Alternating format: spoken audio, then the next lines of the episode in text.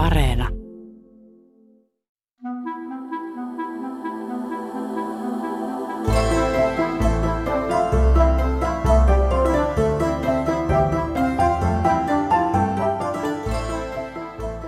Pariisissa syntyy vuoden 1909 helmikuussa tyttölapsi, joka saa nimekseen Simon Vei. Eräs toinen parisilainen Simon, nimittäin Simon de Beauvoir, on tuolloin vuoden vanha ja ottaa todennäköisesti ensiaskeliaan. Nämä kaksi Simonea, Simon Vei ja Simon de Beauvoir, opiskelevat vuosia myöhemmin samaan aikaan filosofiaa, mutta heidän tiensä älykköinä kulkevat hyvin eri suuntiin.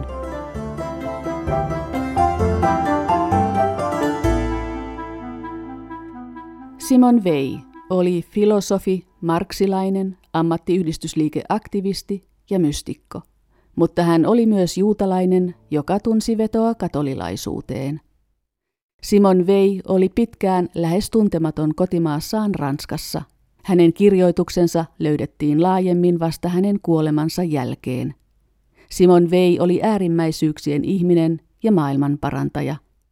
Hän piti köyhyyttä epäoikeudenmukaisena ja hän taisteli tämän vääryyden poistamisen puolesta. Mutta hän ei halunnut tehdä sitä pelkästään myötätuntoisilla kirjoituksillaan, vaan konkreettisilla teoillaan. Simon Vei oli ehdoton sekä ajatuksissaan että teoissaan.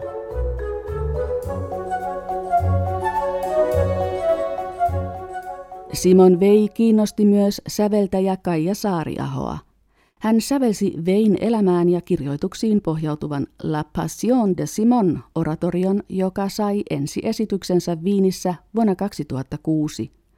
Siinä nuori nainen peilaa omaa aikaamme aikaan, jossa Simon Vei eli ja josta hän kirjoitti. Nainen yrittää ymmärtää Vein elämää ja hänen tekemiään valintoja. Simon Vei on kiinnostanut Kaija Saariahoa jo pitkään. Mistä kiinnostus oikeastaan sai alkunsa? Kaija Saariaho. Tuolla akateemisessa kirjakaupassa mä tosi paljon siellä vietin aikaa nuoruudessani ja koululaisena usein menin sinne joskus äh, katsoilemaan sitä runokirjaosastoa ja filosofian osastoa ja kerran sieltä sitten löytyi painovoima ja armo, joka oli, olikin sitten suomennettu. Mä en ollut nähnyt sitä aikaisemmin, sattupahan vaan silmiin ja mä hankin sen ja olin tavallaan siitä kauhean kiinnostunut, mutta sitä oli jotenkin niin vaikea ymmärtää. Siitä huolimatta, että mä en niin kuin ymmärtänyt näitä hänen ajatuksia, niin ne jotenkin aktivoi mut ajattelemaan itse.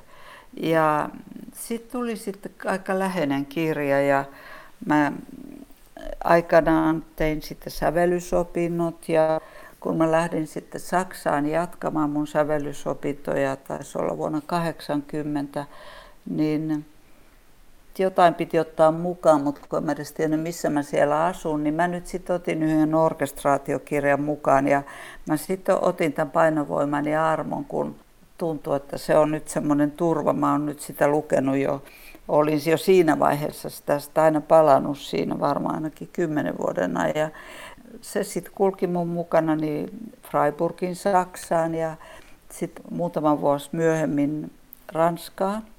Mä muutin Ranskaan ja aloin sitten puhumaan paremmin ranskaa ja lukemaan ranskaa ja sillä lailla sitten lukemaan enemmän näitä Simonin ajatuksia.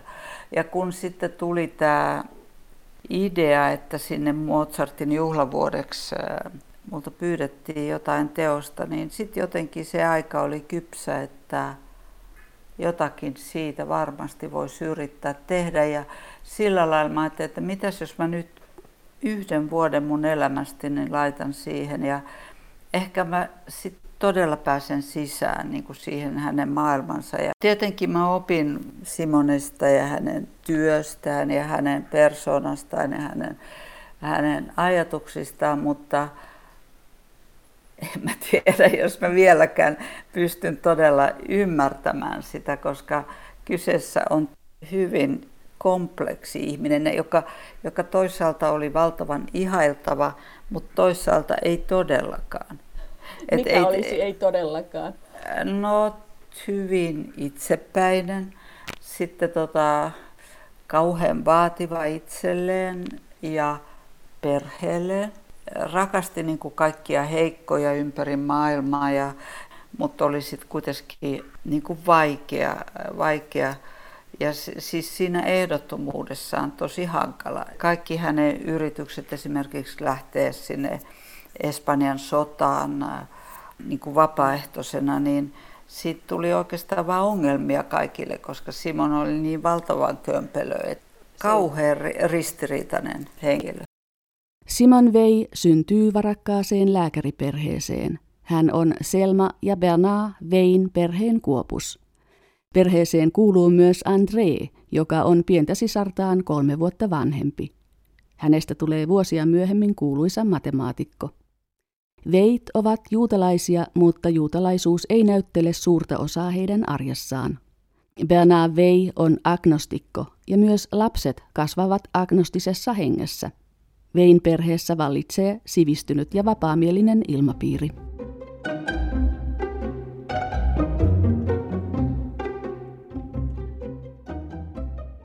Simon oppii lukemaan nelivuotiaana ja hän lausuu jo varhain pitkiä runoja ulkomuistista. Nukeilla hän ei sen sijaan leiki koskaan, eikä juuri muillakaan leluilla.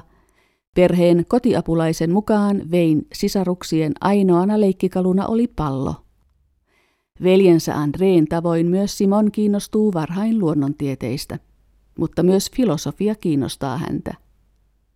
Hän saa Lyseossa filosofian opetusta Emil Satieriltä. Hänen kauttaan Simon kiinnostuu Descarten, Platonin, Kantin ja Marxin ajatuksista. Mutta myös hänen politisoitumisensa alkaa jo varhaisessa nuoruudessa, kertoo saksalainen filosofi ja kirjailija Wolfram Eilenberger. Also das ist so früh schon verankert, dass man die Frage nach der Ursache eigentlich gar nicht stellen kann. Von Simon Weil sind Episoden äh, äh, verbürgt, indem sie als Zwölfjährige einen Brief an die französische Regierung schreibt und sie auffordert, das Morden des Ersten Weltkrieges zu beenden. Politisoituminen alkoi hänen elämässään niin varhain, että on mahdoton sanoa, missä se alkulähde oikeastaan on. Hän kirjoitti jo 12-vuotiaana kirjeen Ranskan hallitukselle. Kirjeessään hän vaati tappamisen lopettamista ensimmäisessä maailmansodassa. Simon Vei oli ainutkertainen ihminen, sillä hänelle muiden ihmisten kärsimys oli melkeinpä hänen syntymästään lähtien kestämätön ajatus. Hän oli jo lapsesta lähtien avoin ja vastaanottavainen toisten ihmisten kärsimykselle ja tuskalle. Se vaikutti hänen niin paljon, että hänen oli pakko kysyä, mitä se merkitsee hänelle itselleen ja kuinka hän voi ehkäistä Was, was bedeutet deren Leiden für mich und wie kann ich es verhindern? Wolfram Eilenberger on Berliinissä asuva filosofi ja kirjailija. Hänen taikurien aikateoksensa julkaistiin suomeksi viime vuonna. Eilenberger kuvaa maailmansotien väliseen aikaan sijoittuvassa kirjassaan Ludwig Wittgensteinin, Walter Benjaminin, Ernst Cassireen ja Martin Heideggerin elämää ja heidän ajatuksiaan. Eilenbergeriltä julkaistiin viime vuonna Feuer der Freiheit-teos. Siinä tarkastelun kohteena ovat Simone de Beauvoir, Hannah Arendt, Simon Weil ja Ayn Rand.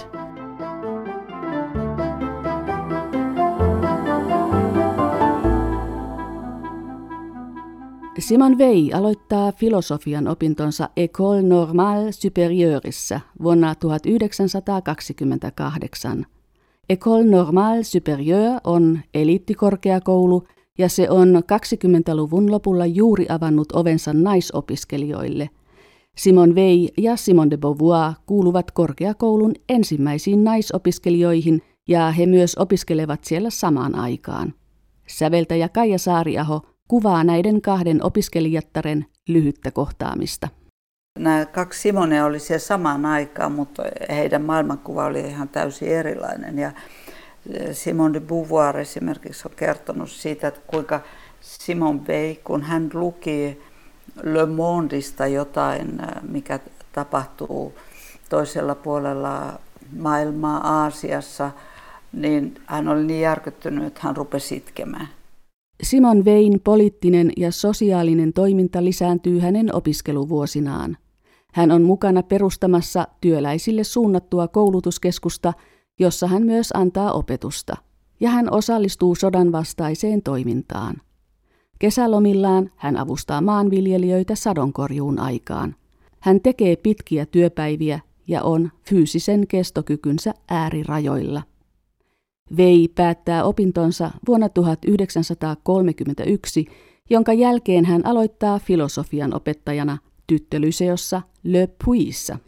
Wie das in Frankreich so ist, wenn man das Studium abgeschlossen hat, dann wird man erstmal als Philosophielehrer in die Provinz entsandt. Und bei Simone Weil war das so, dass sie sich in Bergarbeitersiedlungen versetzen ließ. Opintojen päätyttyä hänet lähetettiin filosofian opettajaksi maaseudulle, kuten Ranskassa oli tapana.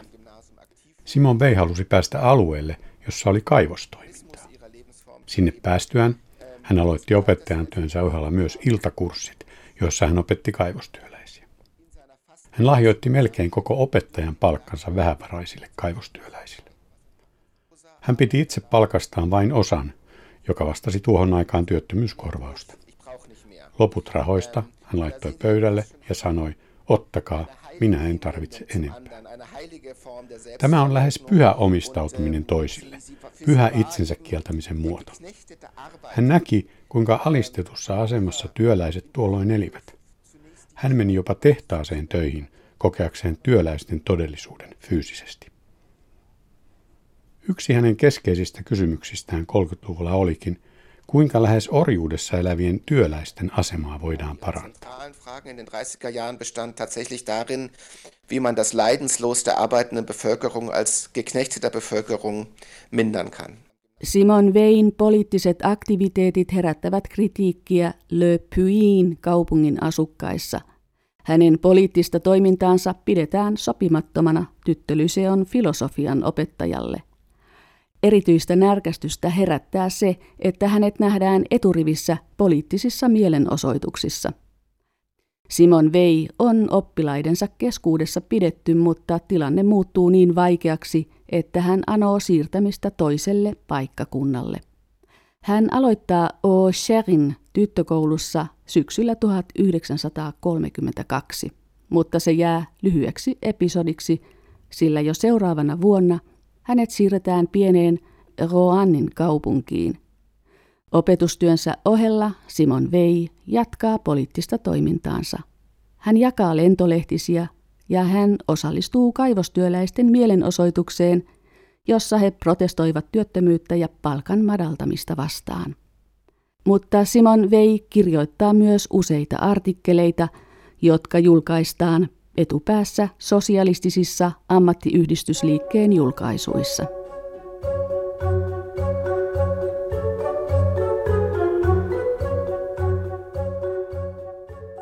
Vuoden 1932 kesällä Simon Vei matkustaa naapurimaahan Saksaan, jossa kansallissosialismi on alkanut nostaa päätään. Hän kirjoittaa. Vain tietoiset ja vastuuntuntoiset ihmiset voivat johtaa vallankumousta. NSDAPn keskeisenä ristiriitana voi pitää sitä, että se on ei-tietoisten ja vastuuttomien vallankumouksellisten puolue. Filosofi Wolfram Eilenberger. Man muss aber sagen, dass Simon Weil 32, 33 nach Deutschland fährt, um sich anzusehen, wie es, wie es um die Entwicklung in Deutschland und auch die Entwicklung der KP Simon Weil matkusti Saksaan vuonna 1932. Hän halusi paikan päällä nähdä, mihin suuntaan Saksan poliittinen kehitys oli menossa mutta myös mihin suuntaan Saksan kommunistinen puolue on kehittymässä. Palattua Ranskaan vuonna 1933 hän kirjoitti artikkelisarjan, jossa hän totesi, että stalinismin ja nousevan hitlerismin välillä ei ole olennaisia eroja.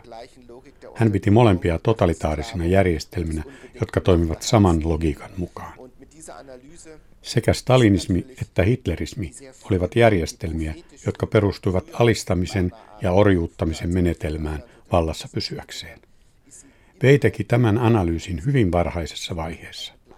Hän näki tämän yhtäläisyyden aiemmin kuin Hanna Arendt ja monet muut totalitarismikriitikot. Hänen analyysinsä oli melkeinpä ennen. Vei on vasemmistolaisten keskuudessa kuin pysyvä piikki siksi, että hän osoitti varhain stalinismin ja fasismin yhtäläisyydet ja sen, että totalitarismi on mahdollista kummassakin järjestelmässä. Syy siihen, mikä heitä todellisuudessa vetää kansallissosialistiseen liikkeeseen, on samankaltainen kuin älyköillä ja pikkuporvareilla, nimittäin tunne, että he löytävät sieltä voimaa. He eivät ymmärrä, että tuo voima tuntuu vain siksi niin vahvalta, koska se ei ole heidän oma voimansa, vaan hallitsevan luokan voima, heidän päävihollisensa voima. He tukeutuvat tuohon voimaan korvatakseen oman heikkoutensa, jotta voisivat toteuttaa sekavan unelmansa. Simon Vein poliittisten kontaktien verkosto on laaja. Erityisen hyvät yhteydet hänellä on ammattiyhdistysliikkeen aktivisteihin, joihin hän tutustuu opiskeluaikanaan. Venäläiseen vallankumoukselliseen Lev Trotskiin hän puolestaan tutustuu Pariisissa vuoden 1933 lopulla. Das lag daran, dass äh, Simon Weil erstmal in Gewerkschaftskreisen aktiv war, dass Trotzki ein Flüchtling und Vertriebener war, der von Stalin in Exil, ins Exil gezwungen wurde und letztlich in Frankreich in einem Vorort von Paris ähm, Quartier bezog. Und das lag eben auch daran, dass Simon Weil... Lev Trotski joutui lähtemään maanpakoon Stalinin ajan Neuvostoliitosta. Hän pakeni Ranskaan ja löysi Pariisin läheltä huoneen. Simon Vei huolehti noihin aikoihin kommunisteista, jotka olivat paineet Saksasta Ranskaan. Hän majoitti, suojeli ja rahoitti Ranskaan tulleita pakolaisia. Näiden pakolaisten joukkoon kuului myös Trotskin perhe. Lev Trotski esimerkiksi järjesti Vein vanhempien asunnossa poliittisen tapaamisen. Simon Vei osallistui tähän tapaamiseen ja näytti Trotskille taivaan merkit. Hän teki Trotskille selväksi, että järjestelmä, joka ei suojele yksilön elämää, ei ole järjestelmä, jota hän haluaa tukea.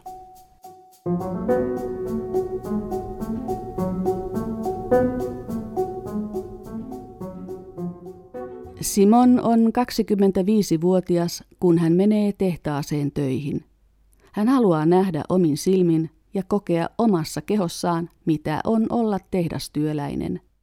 Hän haluaa nähdä syvemmälle työläisten arkitodellisuuteen kuin mitä teoreetikot siitä kirjoittavat. Työn raskaus käy hänelle ylivoimaiseksi jo ensimmäisenä työpäivänä, eikä hän pysty suorittamaan työtehtäviä vaaditun nopeassa tahdissa. Silti hän jatkaa vielä neljän kuukauden ajan siihen asti, kunnes hänet irtisanotaan. Simon Vei ei kuitenkaan luovuta. Hän etsii työtä toisesta tehtaasta. Hänen työrupeamansa kestää lyhyitä taukoja lukuun ottamatta yhdeksän kuukautta – Wolfram Eilenberger kertoo, miksi kokemus oli Simon Veille tärkeä. Das ist natürlich äh, tatsächlich etwas ungewöhnlich, gerade wenn man an die gut betuchten Professorenexistenzen heutiger Zeit denkt. Den würde ja nicht einfallen, ähm, sozusagen ähm, äh, einmal drei Monate bei McDonalds zu arbeiten. Äh. Nykyään hyväosaisille professoreille tuskin tulisi mieleenkään mennä töihin hampurilaispaariin, jotta he tietäisivät, mistä he kirjoittavat.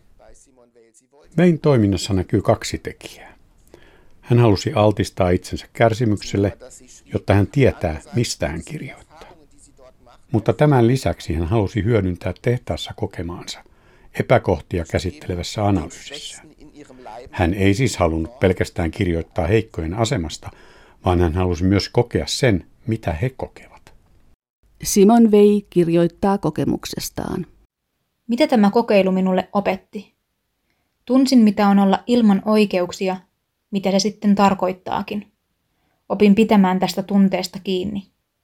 Opin elämään alituisessa alistamisen tilassa ilman, että olin sitä omissa silmissäni.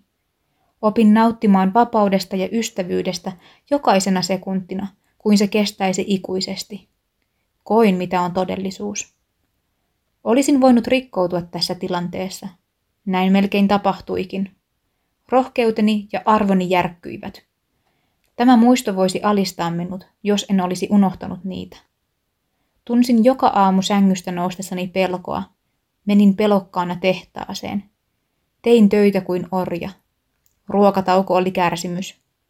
Työpäivän päätyttyä kello 17.45 menin kotiin ja ensimmäinen mitä ajattelin oli, että saan nukuttua tarpeeksi, jotta jaksan aamuvarhaisella nousta ylös. Ajasta tuli kestämätön taakka. Pelko painoi myös lauantaisin ja sunnuntaisin. Pelko johtui käskyistä. Simon Vei pitää päiväkirjaa tehtaassa tekemistään kokemuksista. Tehdaspäiväkirja julkaistaan otsikolla La Condition ouvrière vuonna 1951. Hänen tehdaspäiväkirjansa on ainutlaatuinen dokumentti tuon ajan tehdastyöläisten arjesta. Vei ei kuvaa siinä pelkästään omia kokemuksiaan, vaan hän käsittelee myös tehdastyön organisaatiota ja ammattiyhdistysliikkeen toimintaa. Hänen tehdaspäiväkirjansa luetaan 1930- ja 40-luvun merkittävimpiin poliittisiin dokumentteihin. Väsymyksestäni huolimatta tunsin töiden jälkeen voimakasta tarvetta mennä raittiiseen ilmaan. Kävelin seinen rannalle. Istahdin kivelle synkkänä ja lopen uupuneena. Sydämeni oli täynnä voimatonta vihaa. Minulla oli se tunne, että olen täysin tyhjä. Kysyin itseltäni, että kävelisinkö joka päivä seinen rannalle, jos olisin tähän elämänmuotoon pakotettu. Ja pystyisinkö tekemään kävelyretkeni ilman, että en jonain päivänä hyppäisi jokeen.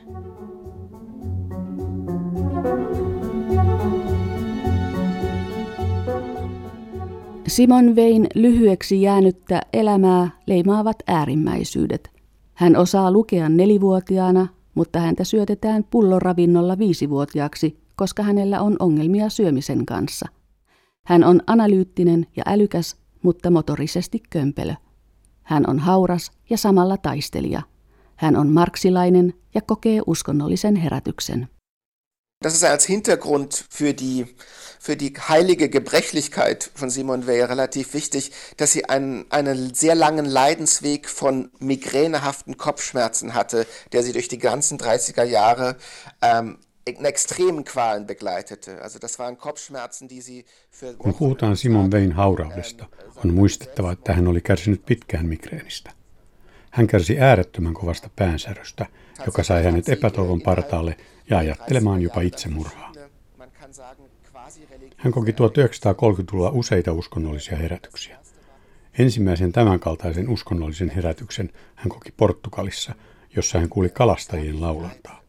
Se teki häneen syvän vaikutuksen. Sillä hetkellä hän tajusi, että kristinusko on uskonto, joka tukee heikoimpia ja köyhimpiä. Tästä löytyy kristillisen ja vasemmistolaisen solidaarisuuden välinen liitoskohta, sillä ne ovat heikkojen ja syrjäytettyjen puolella. Kalastajien vaimot pitivät kynttilöitä käsissään. He kiersivät kulkuena veneiden ympäri ja lauloivat perinteisiä lauluja, jotka kuulostivat sydäntä särkevän surullisilta. Ei ole sanoja kuvaamaan tätä tilannetta. En ollut koskaan kuullut mitään niin koskettavaa. Tuolla hetkellä tiesin, että kristinusko on orjien uskonto ja että orjat eivät voi muuta kuin liittyä kristinuskoon, ja minä heidän joukossaan. Deswegen gibt es in Simon Weils Denken auch keinen Bruch ähm, äh, in, in Bezug auf ihre Ethik, sondern es gibt nur eine Umdeutung. Zunächst ist es politisch und marxistisch motiviert und mit den Gotteserfahrungen, den eminenten Gotteserfahrungen, die sie macht, ähm, nimmt das dann eine christliche... Simon Vein eettisessä ajattelussa ei tapahtunut murtumaa. Se oli aluksi marksilaispainotteista ja muuttui hänen uskonnollisten kokemustensa myötä kristilliseksi. Tilanne huipentui vuonna 1938, kun Veillä oli valtava uskonnollinen kokemus ja hän tunsi Jumalan läsnäolon sydämessään. Tämä kokemus muutti Simon Vein täysin. Sen jälkeen hän alkoi paikantaa itsensä Jumalan valtakuntaan kuuluvaksi ja hän otti missiokseen kärsimyksen, jotta Jeesus Kristus ilmentää. Ein Weg gegangen ist, äh, wie er in der Philosophie nur von wenigen Individuen beschritten wurde. Sie hat sich als philosophisches Programm zu Tode gehungert, nämlich genau mit dem Gedanken, dass die Überwindung des Ich... Vain harvat filosofit ovat kulkeneet tien, jonka Simon Vei kulki. Hänen filosofiseen näkemyksensä kuului ajatus oman itsensä voittamisesta ja siitä, että se voi johtaa omasta minuudesta luopumiseen. Tähän kuului myös ajatus elämän perustarpeiden, kuten nälän tunteen ja ravinnon ottamisen voittamisesta. Simon Vei menehtyi itse valitsemaansa nälkäkuolemaan vuonna 1943.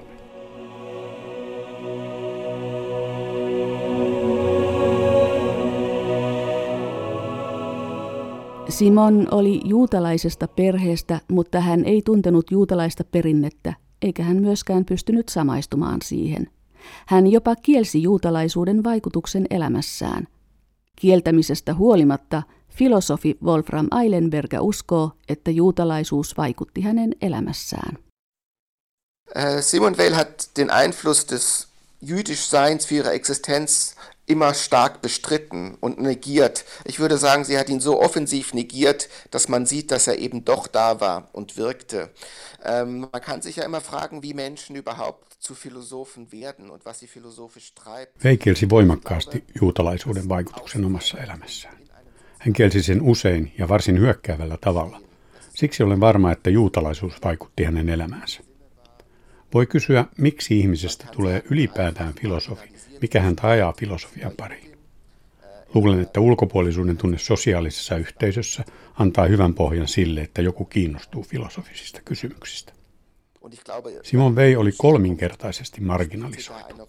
Hän oli juutalainen yhteiskunnassa, jonka väestöstä valtaosa oli kristittyjä. Ja hän oli älykkä. Ja hän oli nainen. Hän oli useassa mielessä ulkopuolisen asemassa ja tämä johdatti hänet filosofian pariin. Hänen juutalaisella syntyperällään oli epäilemättä vaikutus häneen, mutta tähän on lisättävä se, että hänellä oli myös hyvin kielteinen näkemys monoteistisen juutalaisuuden vaikutuksesta länsimaiseen historian kehitykseen. des jüdischen Monotheismus auf die Entwicklung des Abendlandes eigentlich für etwas Verheerendes und nicht für etwas Heilendes hielt.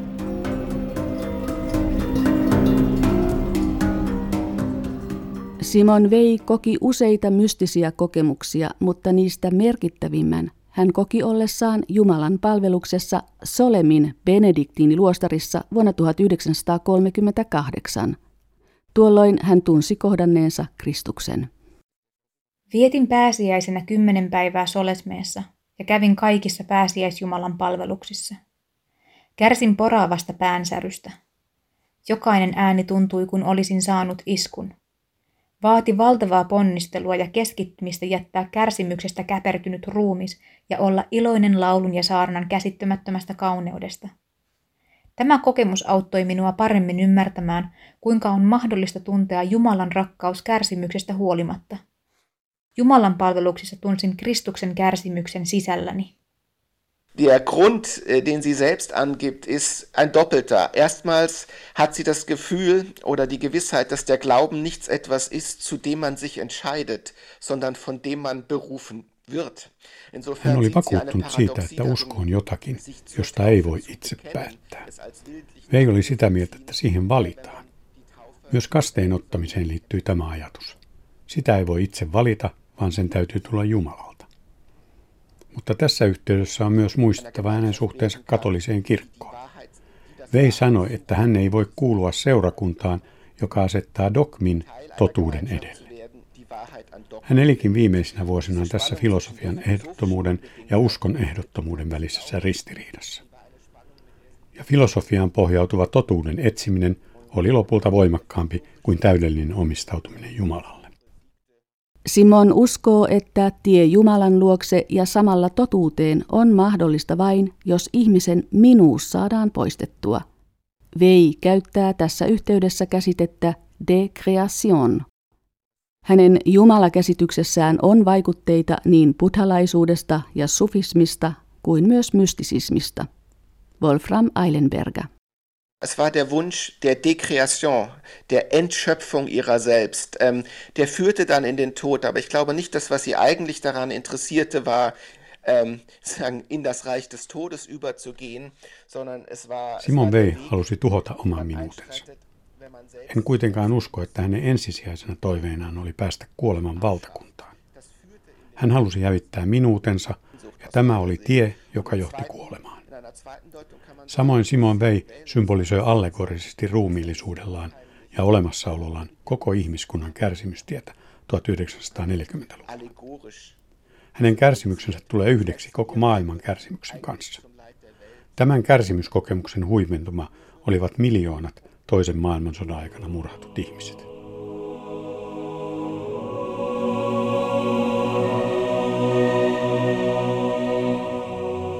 Saksalaisten miehittäjien tunkeuduttua Ranskaan kesäkuussa 1940 Simon Vei pakenee gestapoa etelä-ranskalaiseen Marseille satamakaupunkiin. Kaksi vuotta myöhemmin matka jatkuu New Yorkiin ja sieltä Englantiin. Hän toimii Lontoossa vapaan Ranskan pakolaishallituksen työntekijänä. Simon Vei luonnostelee suunnitelman poliittisesta uudelleenrakentamisesta sodan jälkeisessä Ranskassa ja siinä ohessa hän luonnostelee omia tekstejään, joissa hän pohtii niin poliittisten puolueiden lakkauttamista ja väliaikaisen hallituksen oikeutusta kuin myös sielun tarpeita.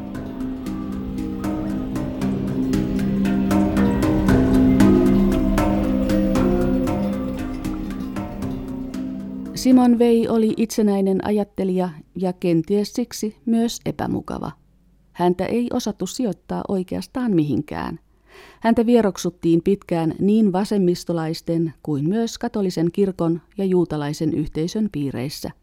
Ja myös kotimaassaan Ranskassa hänen kirjoituksensa löydettiin laajemmin vasta hänen kuolemansa jälkeen.